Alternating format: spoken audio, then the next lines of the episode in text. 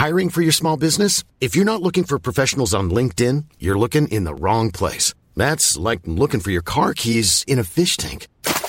LinkedIn helps you hire professionals you can't find anywhere else, even those who aren't actively searching for a new job but might be open to the perfect role. In a given month, over 70% of LinkedIn users don't even visit other leading job sites. So start looking in the right place. With LinkedIn, you can hire professionals like a professional. Post your free job on linkedin.com slash people today.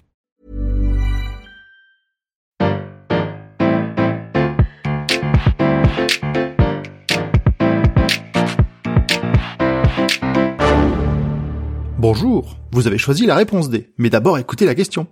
Aujourd'hui, sur la thématique musique, la question est où se cache le plus grand instrument du monde?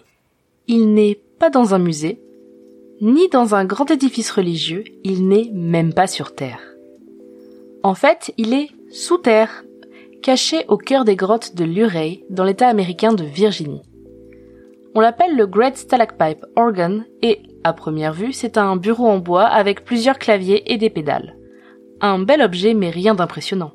Et pour un orgue, on se demande même par où le son peut sortir puisqu'il n'y a pas de tuyau.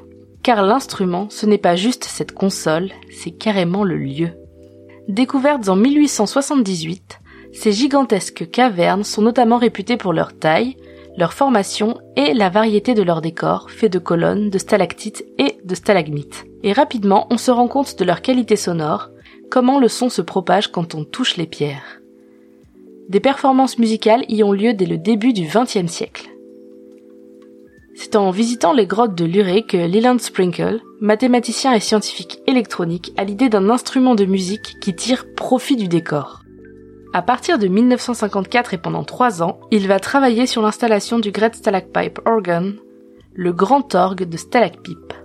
Le nom est trompeur car il s'agit en fait d'un lithophone, c'est-à-dire un instrument de musique à base de pierres qu'on frappe et qui résonne. Il n'est donc pas à vent mais à percussion. Le principe est assez simple.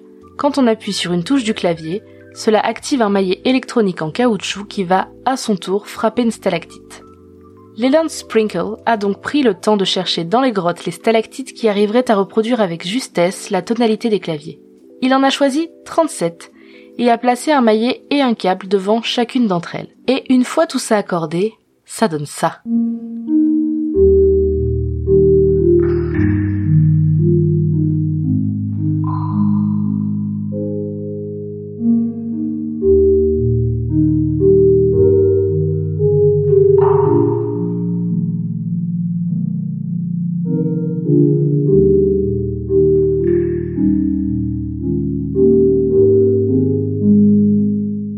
Ce qui en fait un instrument à la taille incomparable, c'est que les stalactites sont répartis sur 14 000 mètres carrés.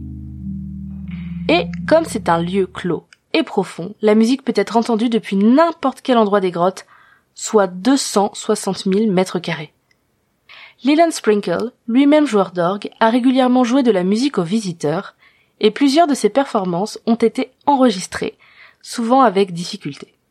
Plus tard, c'est l'organiste Monte Maxwell qui est venu faire ses propres arrangements en interprétant notamment la sonate au clair de lune de Beethoven. Au milieu des cavernes, la musique vibre et résonne en duo avec les gouttes d'eau qui tombent. En 2011, le collectif scandinave Pépé Deluxe est passé à l'étape supérieure. Écrire et enregistrer une composition originale avec l'orgue au stalactite. Le résultat, c'est un morceau nommé In the Cave que vous pouvez trouver sur l'album Queen of the Wave. Donc la prochaine fois qu'on vous dit que la musique, ça s'écoute, vous pourrez répondre oui, mais parfois, ça se visite.